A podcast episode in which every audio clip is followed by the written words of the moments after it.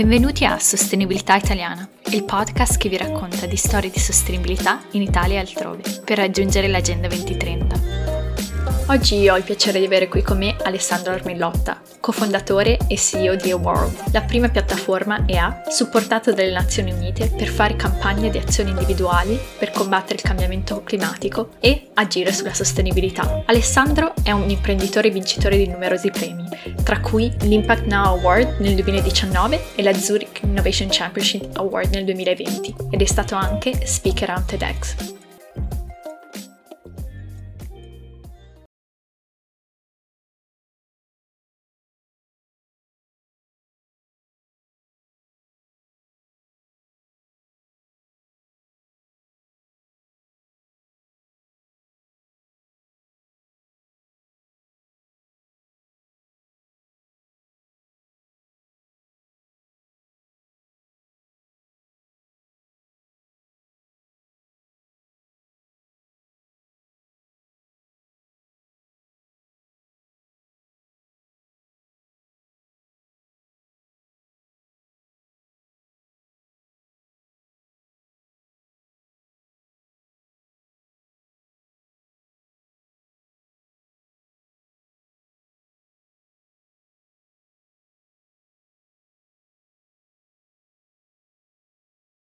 Ciao Alex, grazie per essere qui con noi a parlare di sostenibilità oggi. Come con tutti i nostri ospiti ti chiederò cos'è per te la sostenibilità. Va bene, intanto grazie di avermi invitato, per me è un onore. Ehm, la sostenibilità. La sostenibilità, almeno quello che ho imparato negli ultimi, negli ultimi anni, lavorando in questo settore, eh, la parola che più può definire la sostenibilità è equilibrio. Una parola che forse abbiamo dovuto inventare noi, umani, per definire l'equilibrio tra le persone e l'ambiente e l'equilibrio tra persone e persone. Quindi, eh, perché sostenibilità, ricordiamo, non è sempre solo environmental, non è solo ambientale, ma deve essere anche sociale e poi quella economica viene subito dopo. Eh, quindi una parola che per me eh, definisce, viene, viene, definita come equilibrio. quando parlo alle università o parlo ai ragazzi, ricordo sempre questo aneddoto che mi hanno raccontato dei ragazzi di Extinction Rebellion. Eh, raccontano um, la, una similitudine che è l'isola. Quindi eh, immaginiamo di essere su un'isola e uh, avere degli alberi, per esempio, su un'isola deserta, avere degli alberi e se tagliamo, e questi alberi ci servono per coprirci, per fare legna, per scaldare, per mangiare, se tagliamo gli alberi tutti il primo anno, per esempio, non avremo più alberi, non avremo più cibo per, per, le, per, per i prossimi anni. Quest'isola però poi deve avere altre persone, quindi eh, una, deve essere un, una economia e un, un'unione di persone che vivono in modo sano, quindi non ci deve essere corruzione, le persone devono avere uh, opportunità eque, devono poter accedere a servizi in modo uguale, univoco, un, uniforme forse. E, e quindi l'esempio dell'isola per me lo, lo racchiude eh, perfettamente, quindi vivere in, in, base, in equilibrio sia col pianeta che con le persone che ci circondano, che fanno parte di questo pianeta, perché ricordiamoci bene sempre, questo pianeta esiste da milioni di anni prima dell'arrivo dell'uomo e siamo, non è salvare il pianeta la, il prerogative, è, salvia, è salvare la nostra, la nostra, l'umanità,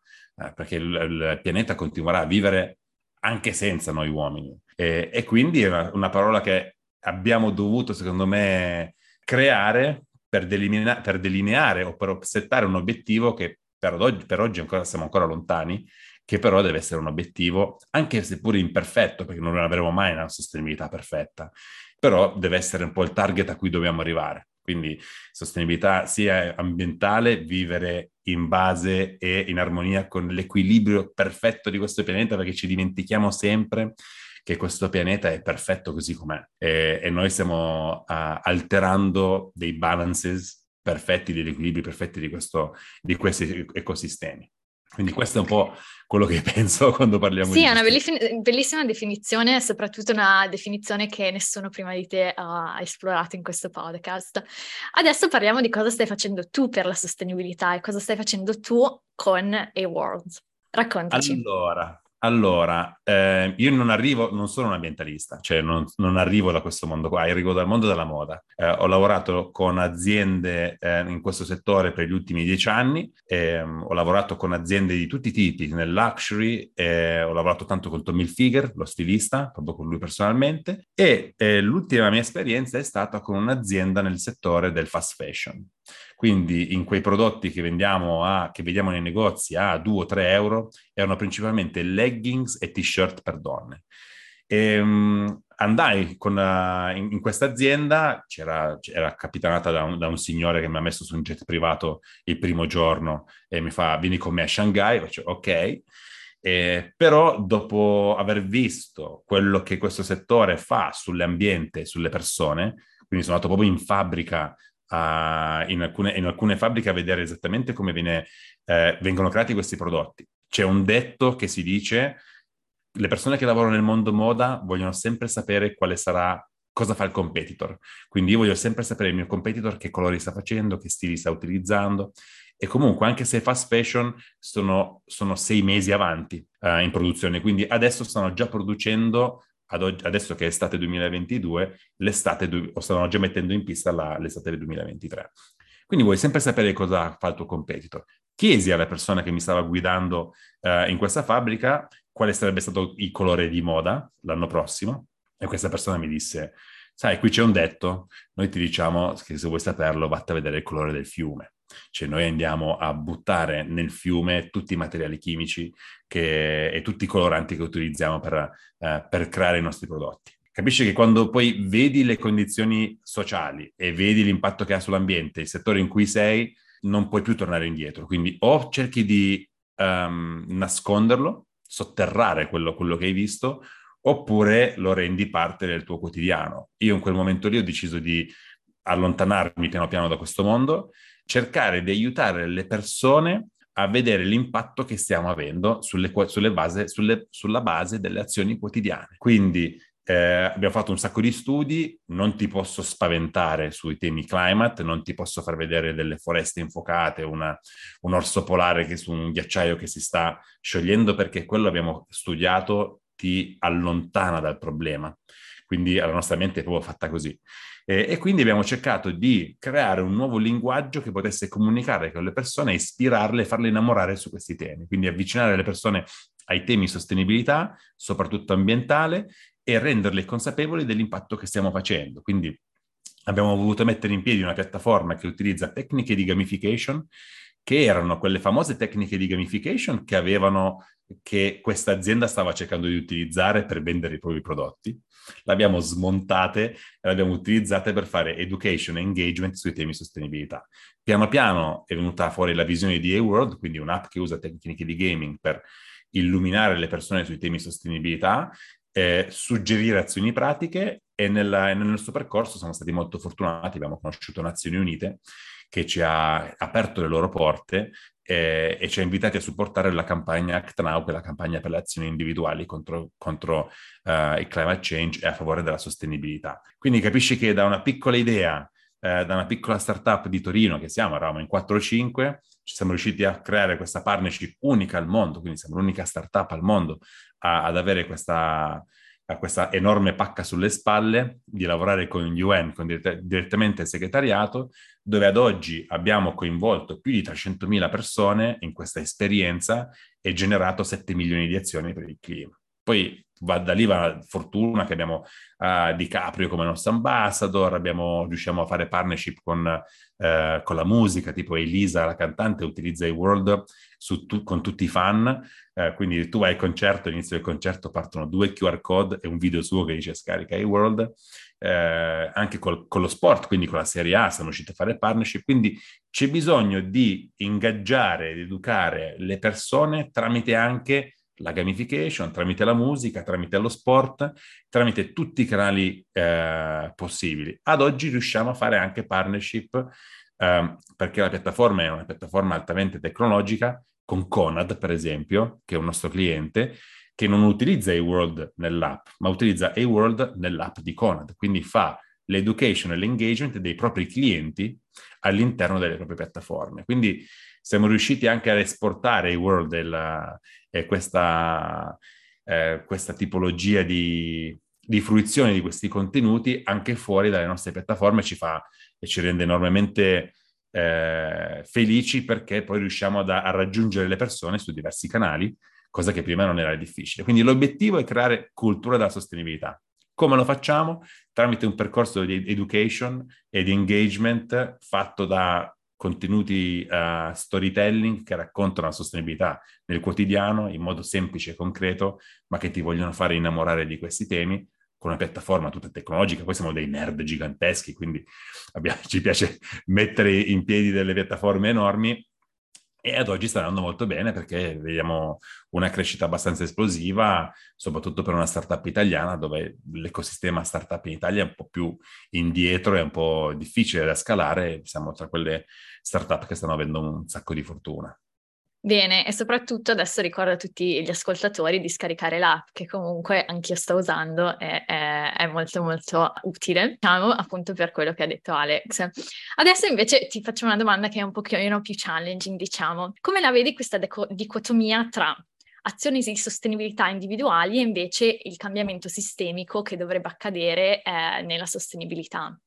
Allora, eh, ragionamento dell'ultimo mese che ho fatto, perché poi siamo dei grandissimi ambasciatori delle azioni individuali, quindi un approccio bottom-up. Quindi noi riusciremo a cambiare i nostri comportamenti e ad avere un cambiamento sistemico. Però c'è anche da dire che ingaggiare miliardi di persone in tutto il mondo sarà difficile. Siamo culture diverse, approcci diversi. E quindi poi so, c'è un'altra l'altra parte della medaglia che dice no, deve essere una, ci deve essere un cambiamento top down, ci deve essere le istituzioni che creano dei nuovi framework che agevolano questa eh, questa transizione. Secondo me la realtà è che devono esserci entrambe. Noi dobbiamo allo stesso tempo creare consapevolezza sui, sui cittadini, invogliarli a scegliere e a fare azioni sempre più a, a minore impatto, così che le istituzioni siano facilitate, anche perché diciamocelo, quante persone fanno parte delle istituzio- istituzioni? Poche persone.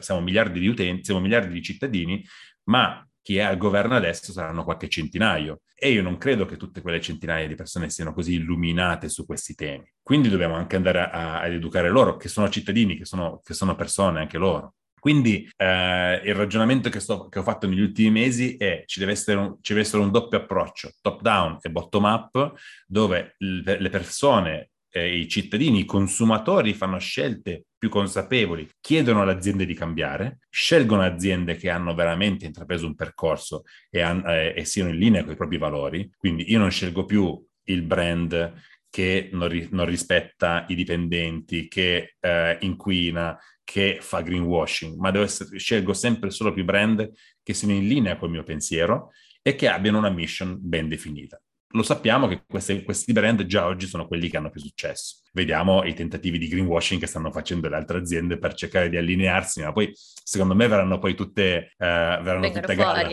vengono fuori, vengono fuori, quindi verranno poi tutte a galla le bugie che stanno dicendo. Nello stesso tempo però dobbiamo spingere, quindi da bottom up, spingere le istituzioni a fare dei cambiamenti, quindi mettere pressione e quindi eh, passare da, ehm, adesso abbiamo lanciato una campagna quest'estate, Speak Up, quindi parla di, della, della crisi climatica, della sostenibilità a chi? Al tuo datore di lavoro, al tuo sindaco, a, ai tuoi referenti all'università, quindi a chi ha il potere di cambiare effetti, effettivamente le cose. E se non c'è questo sistema, se non c'è questa spinta dalle persone, non cambiamo neanche le istituzioni, secondo me, perché non ci credo che le istituzioni prendano decisioni così consce se non c'è una spinta da parte delle, delle persone quindi bottom up. E quindi credo che dovremmo creare proprio una morsa eh, entrambi, da, da, entrambi i punti di vista. Noi rif- lavoriamo sulla parte, sulla parte, dei cittadini, eh, sperando che, la, facendo in modo che le persone siano più consapevoli e che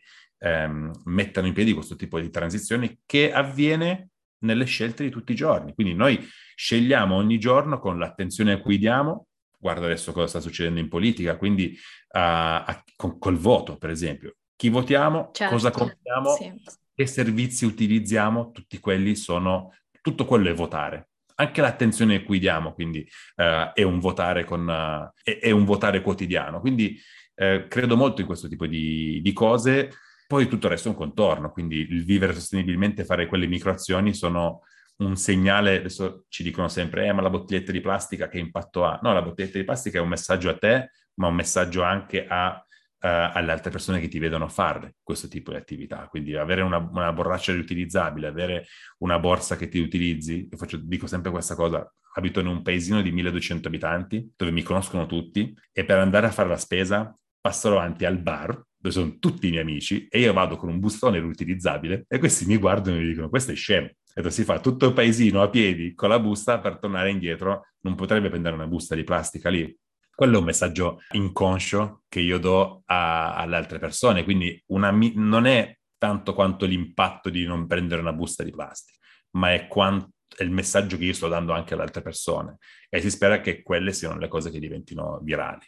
Certo, è anche un messaggio che poi si dà al mercato, se tante persone lo fanno ovviamente eh, è certo. anche la richiesta di buste di plastica, di bottiglietta, ma anche di altri prodotti poi eh, eventualmente cala. Torniamo brevemente, eh, se mi permetti, a, nel tema della startup e della sostenibilità. Hai detto mm-hmm. che tu, la tua ovviamente è una della, delle startup che sta più crescendo in Italia. Come la vedi questa tematica di, delle startup nella sostenibilità? Uh, tutte le startup dovrebbero essere nella sostenibilità o dovrebbero avere qualcosa nella sostenibilità oppure no? Allora, due risposte qui. Allora, le startup hanno il dovere di trovare nuove soluzioni che aiutino anche le aziende più, gro- più grandi ad impattare meno. Quindi la startup è un'idea. Eh, abbiamo proprio il dovere di mettere in piedi dei nuovi modelli di business che saranno quelli del futuro. Larry Fink, che è il CEO di BlackRock, il fondo numero uno al mondo, dice che eh, le, i, nuovi, i prossimi unicorni non saranno motori di ricerca o social media, quindi non saranno i nuovi Facebook, i nuovi TikTok o i nuovi Google, saranno aziende che, avranno, che riusciranno a ridurre l'impronta di carbonio di persone e ad organizzazioni. Quindi eh, i nuovi unicorni intendo aziende che valgono, per un, per un unicorno, azienda che vale un miliardo di, uh, un miliardo di euro. E quindi le, noi abbiamo il dovere di creare questi nuovi modelli di business, queste nuove Um, queste nuove strutture, queste nuove uh, metodologie per far sì che le aziende, questa è la risposta numero due, passino da un'economia estrattiva a un'economia rigenerativa. Questo ce lo ricorda molto bene di Corp, nel senso ehm, le aziende di oggi non possono solo più prendere, um, uh, prendere adesso mi viene la parola materiali, ma prendere uh, risorse. risorse da questo pianeta, quindi non possiamo solo utilizzare le risorse per fare un profitto, ma dobbiamo prendere le risorse, il giusto, e reinvestire per, sul pianeta per far sì che queste risorse si rigenerino. Quindi eh, questo secondo me deve essere il futuro, della, il futuro, di qualsiasi modello di business. Siamo all'inizio di una transizione enorme e, e, su questo io penso che c'è ancora molto da fare, ma ci sono già molte aziende che, sono, uh, che stanno facendo molto bene. Sono quelle aziende che poi avranno, e, e, questo è ormai un dato di fatto, futuro. L'azienda sostenibile, quindi l'azienda che abbia eh, nel board dei director uh, equity e diversity, le aziende che siano, uh, stiano reinvestendo sul sociale e ambientale, sono le aziende che, soprattutto in, in, in, dei momenti di crisi economica come quella che sta arrivando, saranno quelle che avranno un vantaggio competitivo enorme rispetto a un'azienda più vecchia che fa che ha un board di solo uomini bianchi e che, che passi solo da una... Um, no, no, non, non, non, cannibali, non, non, diciamo cose negative su uomini solo bianchi, ma chi non abbia diversity, che non abbia equality. Ecco, quello è una, uh, quello è una eh, una, una cosa importante e soprattutto che non abbia un modello di business rigenerativo. Ci hai già dato tantissimi spunti, ma come ultima domanda ti chiederò, secondo te cosa si può fare per la sostenibilità? Cosa si può fare di più per la sostenibilità in Italia? Ti dirò, ehm, avendo viaggiato molto, ehm, ho, ho, visione di quello che viene fatto negli Stati Uniti, nel resto d'Europa, quello che viene fatto in Asia.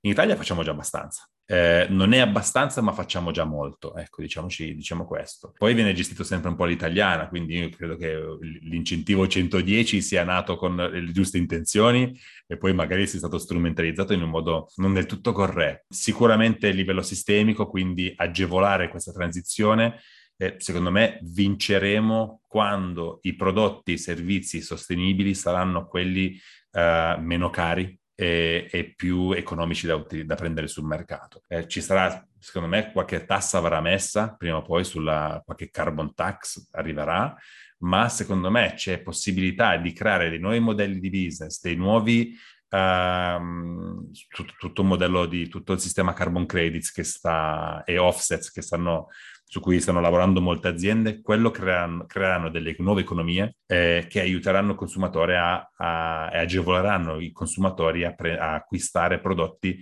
sempre a minore impatto. Quindi uh, cosa può fare l'Italia?